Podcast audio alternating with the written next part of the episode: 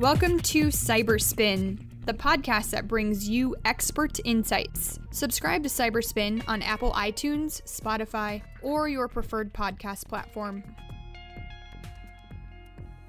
Hey, everybody, welcome back to another episode of Cyberspin. I'm Rob Teague, the manager of CMMC Services, uh, certified assessor, provisional assessor, all those great things with CMMC for Redspin. And with me is my partner in crime, Dr. Thomas Graham, the Redspin CISO, lead assessor, and our provisional instructor. And we are honored today to have with us a very familiar face, hopefully to a lot of you, Mr. Matt Travis, the CEO of the Cyber AB. Welcome, Matt. Rob, thanks for having me. Great to be with you and Thomas today.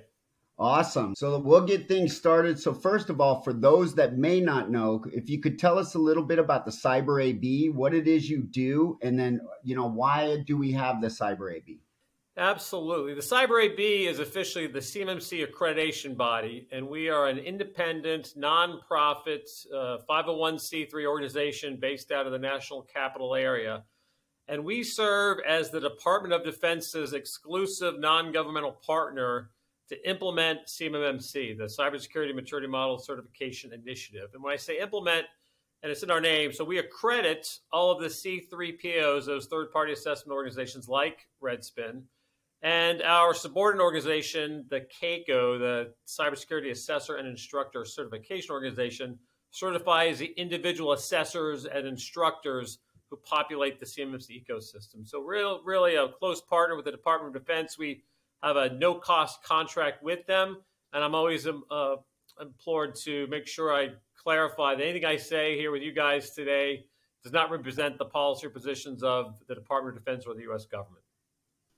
Awesome. Thank you, Matt. The real purpose we have Matt here today is because we want to talk about the rulemaking. There's so much conversation going on about this that uh, it starts to get convoluted so uh, obviously the DoD uh, very busy with what they're doing, trying to get this rule into the hands of of the right folks and get it on, on its way.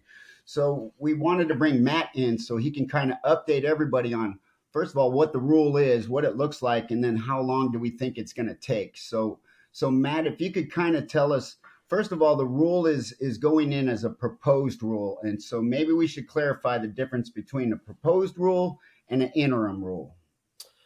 Sure. So federal rulemaking can get pretty arcane. So we'll try to keep it at a general level to give everyone a, general understanding of, you know, of the process. But to your first point, federal rules really could have two designations that propose or interim. Think of the interim as the fast track, meaning the government is looking to get the rules into an active and operational status on, on an accelerated timeline. Sometimes that's because of the urgency of the, the topic or uh, other factors. And most rules, however, just go through as proposed and have to go through all of the process parts of the rulemaking um, journey before they were actually uh, in place in, in, the mandate. So, for example, CMMC actually has two rules, and this is a function of when uh, Biden administration came in and kind of reinvented CMMC or modified it really to CMMC 2.0 they created another rule. So the two rules one deals with procurement policy. That's the Title 48 rule in the Code of Federal Regulations.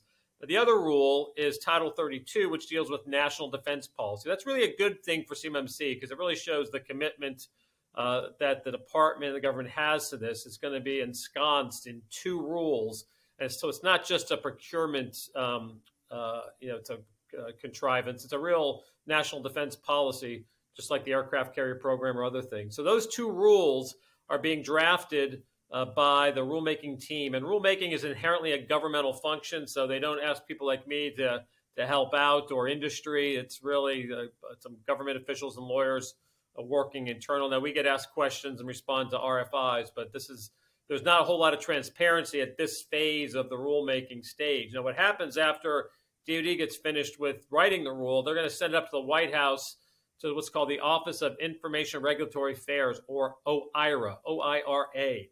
That's a, a, organization within the Office of Management and Budget, or OMB, and their job is to really uh, coordinate all federal rules that come in. They get by law 90 days to review uh, rules. Uh, that what they're doing there is more lawyers are looking at it. They're coordinating with other departments or agencies that might have equities in any particular rule that's being considered. But ultimately, they'll then publish that rule. And to your early point, Rob, if it comes out as an interim rule, then we know it's on a faster track implementation. But most rules don't; they come out as proposed rules. So after OIRA puts it out there in the Federal Register, uh, there's a 60-day public comment period. So folks at Redspin, at the Cyber AB, all across the ecosystem, all across the defense industrial base have a chance to read the proposed rule and comment and send comments in uh, for DoD to consider. If it has an interim status, then that rule after that 60 days can go into effect while DoD reads all the questions and responds. But most cases, again, if it's just a proposed rule, they've got to go through all those questions and generate responses before the CMMC rules are active. So if everything holds as is, you know, when the rule goes to the White House to OIRA, they'll look at that for three months or so. It'll come out two months of public comment, and then you know DoD's got to answer the answer all the questions. That could take a while. You know, historically, that could take three months, six months, a year, depending how many comments they get. Wow, that was a lot of information. So, a question: um, the rule has entered. It's been uh, kind of tagged as a proposed rule.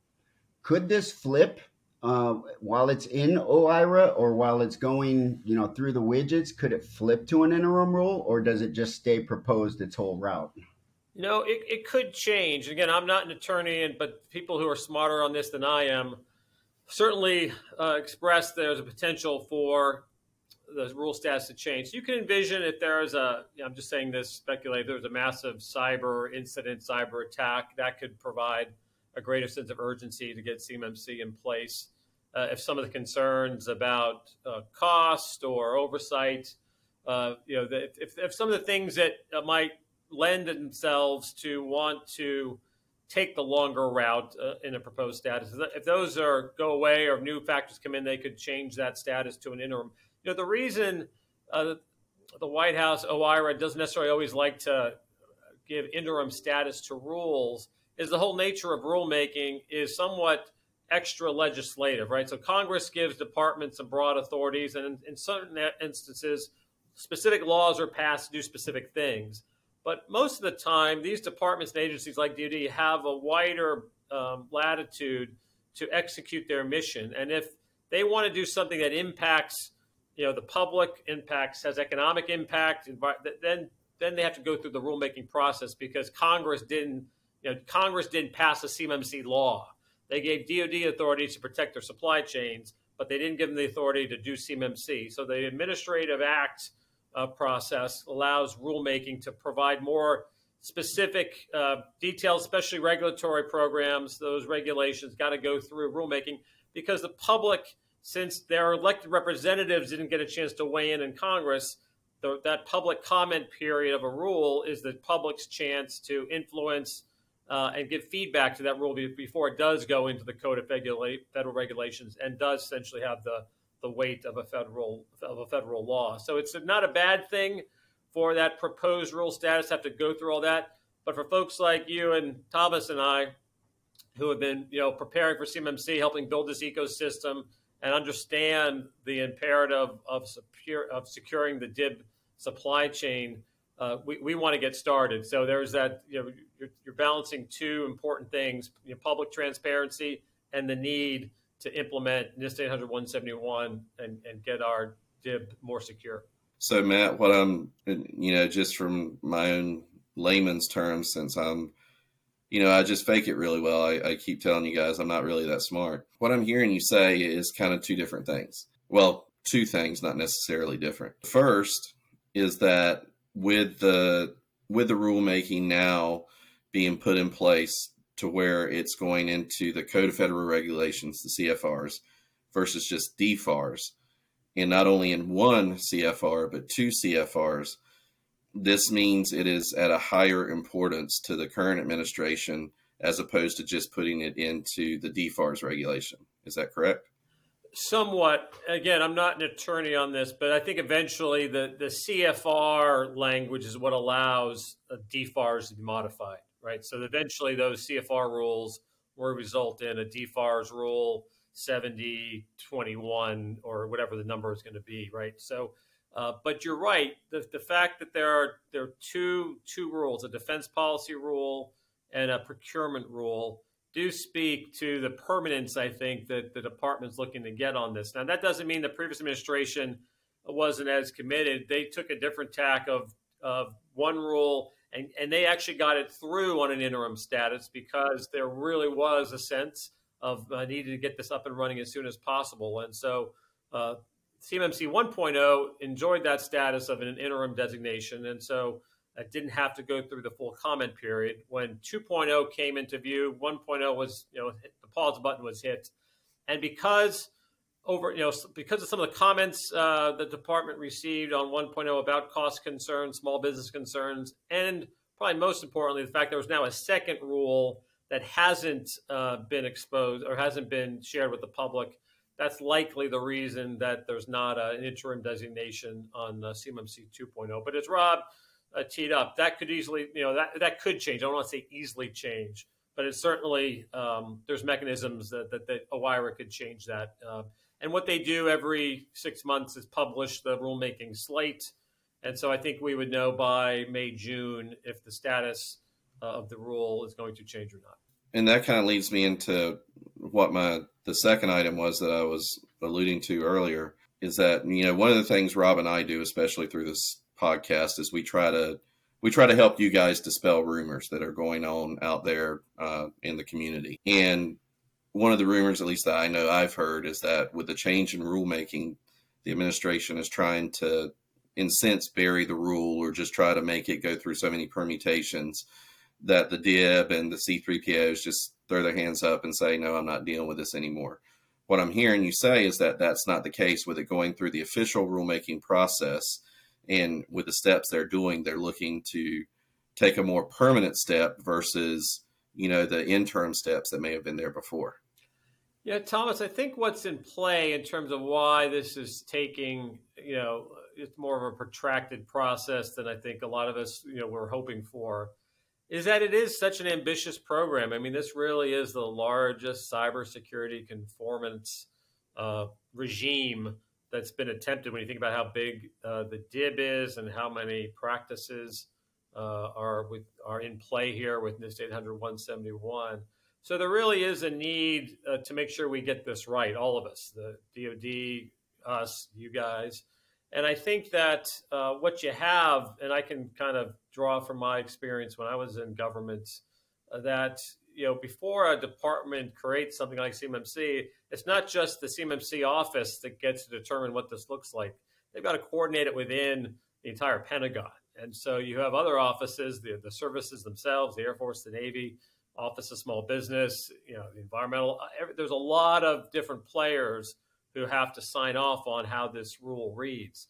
And that's where, you know, that bureaucratic red tape that uh, Washington is known for, unfortunately, comes into play because there's just a lot of people you have to coordinate with. And if one office doesn't necessarily like the way one paragraph of the rule is written, or if they want to add in some new language, well, then everyone else has to agree to that too. So you have, you know, the, the PMO, the Program Management Office for CMMC, uh, you know, metaphorically running around the building uh, trying to clear language and essentially negotiate um, edits and revisions and additions uh, to the rule. And so that's what that's why it's taking you know the time that it is. But it, so in the long, you know, I think CMMC is really the long game, right? And so um, we want to get started, but we want to get it right. And it, uh, you know, over the long term, the time we're spending uh, making sure it's right will, will will likely be worth the wait. Uh, though I always say, you know, global cyber threat actors are not waiting for rulemaking to finish. They are attacking us every day will continue to do so. Well, and and that's a great point, Matt. Is uh, you know the DFAR seventy twelve rule is still in play for a lot of these organizations. That has not gone away. And what what we try to tell everybody when we're out and about or on the podcasts or webinars is the CMMC effort is really just a validation of your what you've implemented for 7012. Uh, would you agree with that? Wholeheartedly, Rob. I mean, and that's what's a bit um, perplexing is is I talk to a lot of the same uh, you know constituencies that you do who may be pushing back a bit or skeptical that that you know this is something they need to take seriously. Uh, a lot of companies within the defense sector already have those 7012 requirements, and they have, by signing those contracts, have agreed to implement uh, NIST 800 171. And that's really how we got to this place, right? So initially, uh, when that 7012 clause was put into place, that was the requirement. And unfortunately, too many companies treated it like all the other fine print in, a, in the terms and conditions of a contract, where you look through, yes, I've done this, I pay my taxes, I use E-Verify, I whatever, I do cybersecurity. And DoD realized that wasn't getting it done. So, okay, we're going to make you enter scores and you know write your do a self assessment and and test in an online uh, you know system that puts your scores in. And unfortunately, we're finding that too many companies were not taking that seriously. So then we create the DIBCAC, the Defense Industrial Base Cybersecurity Assessment Center, that now has the right to kind of knock on your door and and do a kind of an audit or a spot check uh, called the DIBCAC High assessments. But that's not scalable, right? And so CMMC is a long-term permanent answer where you're using the capacity and the innovation of industry to mobilize uh, to meet this demand, to create this ecosystem of assessors and C3POs and instructors and practitioners who can first help DIB companies prepare for CMMC and then have the C3POs like Redspin come in and do the assessment that provides that certification, uh, that, that, that, that validation that that company has conformed to the standard. A lot of people just think of this as another compliance drill, and it's not. It's not a checklist inspection. DoD has set a standard for doing business with them, and companies need to meet that standard in order to be eligible to bid and win on DoD contracts once CMMC is is uh, is live. And so I think a lot of times people just think this is just another requirement.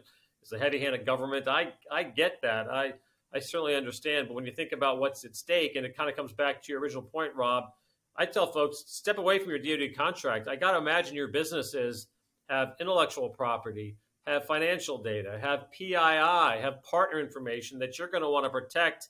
You know, just put CUI, FCI aside. Why wouldn't you be implementing what I consider very uh, basic blocking and tackling of cyber hygiene of NIST 800 171. It's, you know, CMMC is not asking companies to install quantum computing in their environments. It's not, it is, it is very, and you and Thomas are much uh, more acutely uh, intelligent on cybersecurity protections than I am, but it's not asking companies to do the impossible. I'm not saying it's a non-trivial expense. It's, you know, it is an investment, but it's really looking at that whole corporate culture of embracing cybersecurity. It's not just a checklist of have you installed this or that. And you're absolutely correct. I, you know, when I'm out in public talking, or even when I'm giving the classes, that's one of the things that I try to impress on everybody is that an understanding this isn't just an IT activity. This isn't just an information security activity. It's an organizational activity. So it's it's going to require folks across the organization that may not normally be associated with information security, specifically with the confidentiality portions of CMMC level two, to really come into play and understand what their responsibilities are. So that way, they, when they're working with the rest of the organization, everything is actually accomplishing uh, the goals and is occurring how it should be occurring.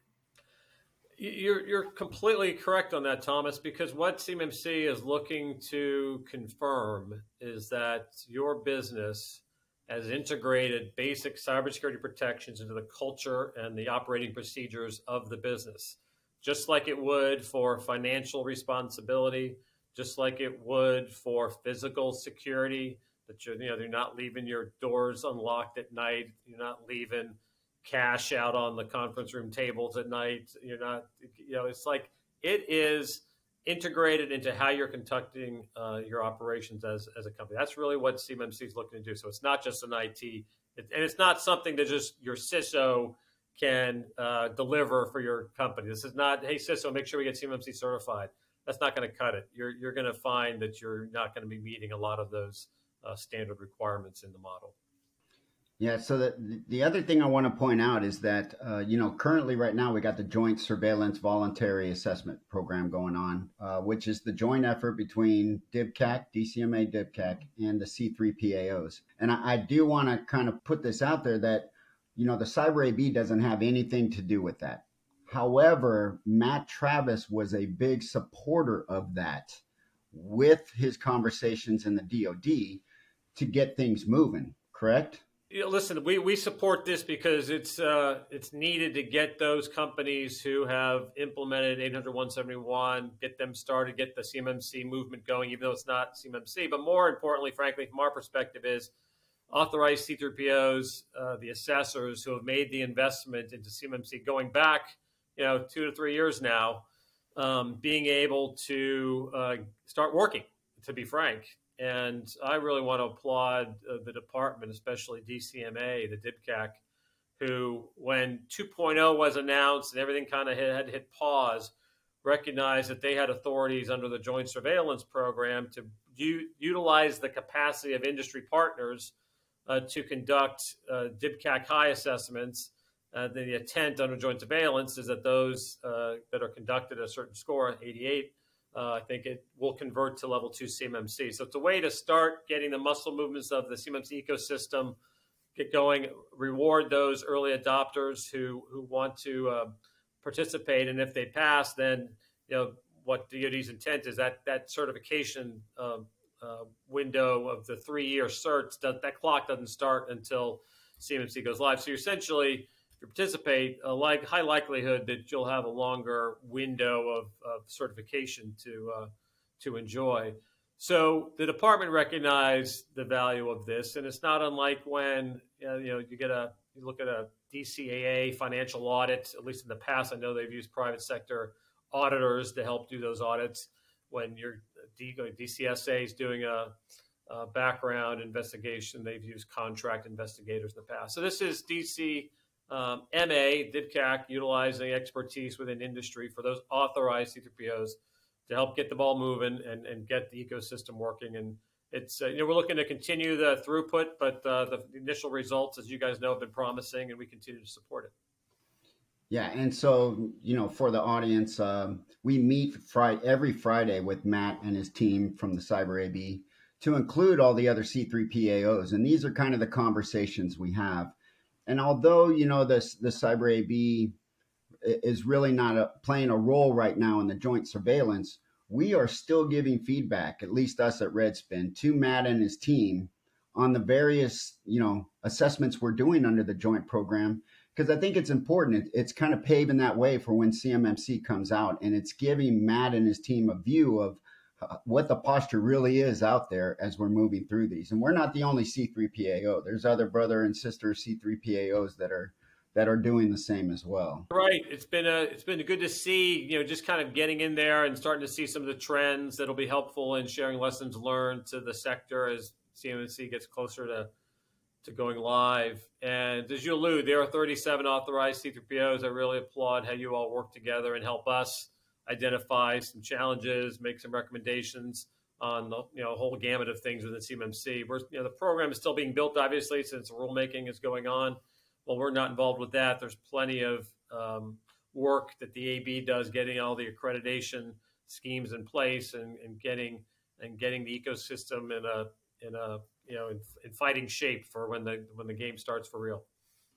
Yep. So, uh, two last questions for you. One, with the rulemaking, once it hits the hands of OIRA, is there a way that folks can track its progress out there? To my knowledge, no. Uh, now there might be other folks uh, to really know rulemaking. Uh, to my knowledge, when I was in government and here at the AB, no, that's when it goes dark, and that's when, uh, frankly, once the rule goes up to OIRA, you won't really hear DoD speak at all about CMMC. They've had to lower their public profile because that's part of the you know process. Uh, they certainly can't speak to anything they're working on, but once they submit the rule, they'll probably go completely silent.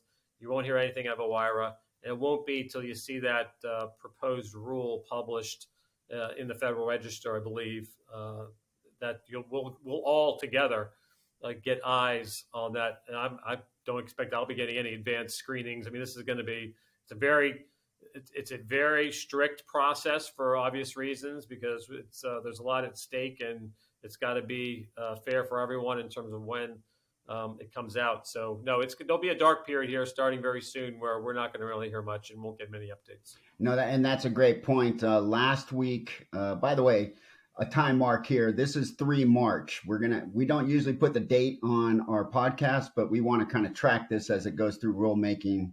So we were at CUICon last week, Thomas, myself, and uh, our vice president for sales of our federal division here, and um, we met with Buddy Dees from the the CIO office at the Department of Defense, and he mentioned that as well. That that was his last public speaking event uh, because as it goes into the hands of OIRA and starts to move through this widget, the DoD goes silent. So I'm glad you pointed that out. Yeah, we won't go silent, but again, I'm not on the inside, so I won't have much to offer other than encouragement for folks to you know, to continue to work towards implementing CMMC for the ecosystem and continue to get trained and certified and to continue to work on joint surveillance. So plenty of work to do. And you know, the one thing I would say, Rob, is that you know the, this protracted uh, rulemaking process that's going to be taking a little bit longer than any of us probably thought going back to last year. There is a silver lining. It is it is giving the DIB companies more time uh, to get ready and to implement. There really will be absolutely no excuse uh, when CMMC goes live that that folks didn't have enough heads up that this was coming. You can plenty of skeptics think, well, I don't think it's ever going to happen. And, and listen, I I talked to you know, staffers on the hill. Uh, th- there is there's no turning back when you think about are we going to are we going to be doing less cybersecurity now than we have in the past? No, we're going to be doing more for obvious reasons, and so the I really believe that the third party validation of cybersecurity implementation will be how business is conducted moving forward, not just within the DIB, within all of GovCon and even outside critical infrastructure, you're not going to just take your business partner's word for it that they've implemented uh, basic cyber hygiene. You, there's going to be a standard, whether it's CMMC or other call other standards, but but based on 800-171 in the GovCon world. That's my view of where we're all going to end up here in a couple three years. And uh, there's no benefit in sticking your head in the sand and thinking it's not going to happen because there's just too much at stake with AI and IoT and 5G and just you know managing digital risk is now a CEO board of directors priority. And even without um, you know rulemaking, there is a need for this. And so I think I think those of us who are in CMMC for the for the long haul is going to be, prove to be a very worthwhile journey. And I certainly appreciate all the work you guys have been doing to help uh, get us to where we are. Uh, well, we definitely appreciate the Cyber AB because we know resources are very limited with, within your team, and and you guys do a lot to keep us moving as C3PAOs. So we appreciate it. Okay, so last question for you as we get ready to close this out. And as Matt said, this is just going to be his personal interpretation when do you think that the rule will probably you know hit that public comment period and then be ready? When will cmmc mandate go live? Like when does the the gun go off and we're all starting? It will certainly i think be in 2024 whether it's in q1 or q2 gosh you hope it doesn't bleed into q3 but you know as we think through this year you know that holiday season is going to come into play, and not a lot always gets done then. So I, I do think we're in the 2024 time frame. But I want to, I want, I don't want folks to focus on that. To be honest with you, Rob, because that's like you said on the onset. Most companies have uh, prime contracts or subcontracts that have the 7012 DFARS clause. These are requirements that they need to be implementing now anyway. And there's joint surveillance, so go ahead and get your assessments. So uh, rulemaking is great. We want the mandate to be up and running, but there is um, no reason not to engage in CMMC right now. Awesome. And thank you for that, Matt. Everybody, I think that wraps it up. Thank you, Matt, for just a great conversation and, and enlightening us on this journey that CMMC has taken. For our listeners, you know, the time is now. Don't wait for the rule, as you heard Matt say. We've said this over and over. You've already got compliance regulations you've got. So kicking the can down the road is only going to make it worse for you. Want to thank you all for tuning in. Keep in touch with us, please, on LinkedIn. You can subscribe to this podcast. Matt Travis has a monthly Cyber AB town hall. Please go out to the cyberab.org website and sign up for those. A lot of great information he and his team put out to include from the CAICO. So, for those interested in training and what we go through as assessors, they cover all of that in those meetings keep following along as we continue the the uh, to provide news and updates on the CMMC rule and and the CMMC initiative. But we thank you all for listening. And Matt Travis, again, thank you, sir. We're honored to have you with Redspin. We thank you for taking care of the whole ecosystem and keeping us moving forward. No, anytime, guys. Enjoyed the conversation. Thanks for having me. Have a good one, Matt. Have a good one, Matt. You guys, thank you.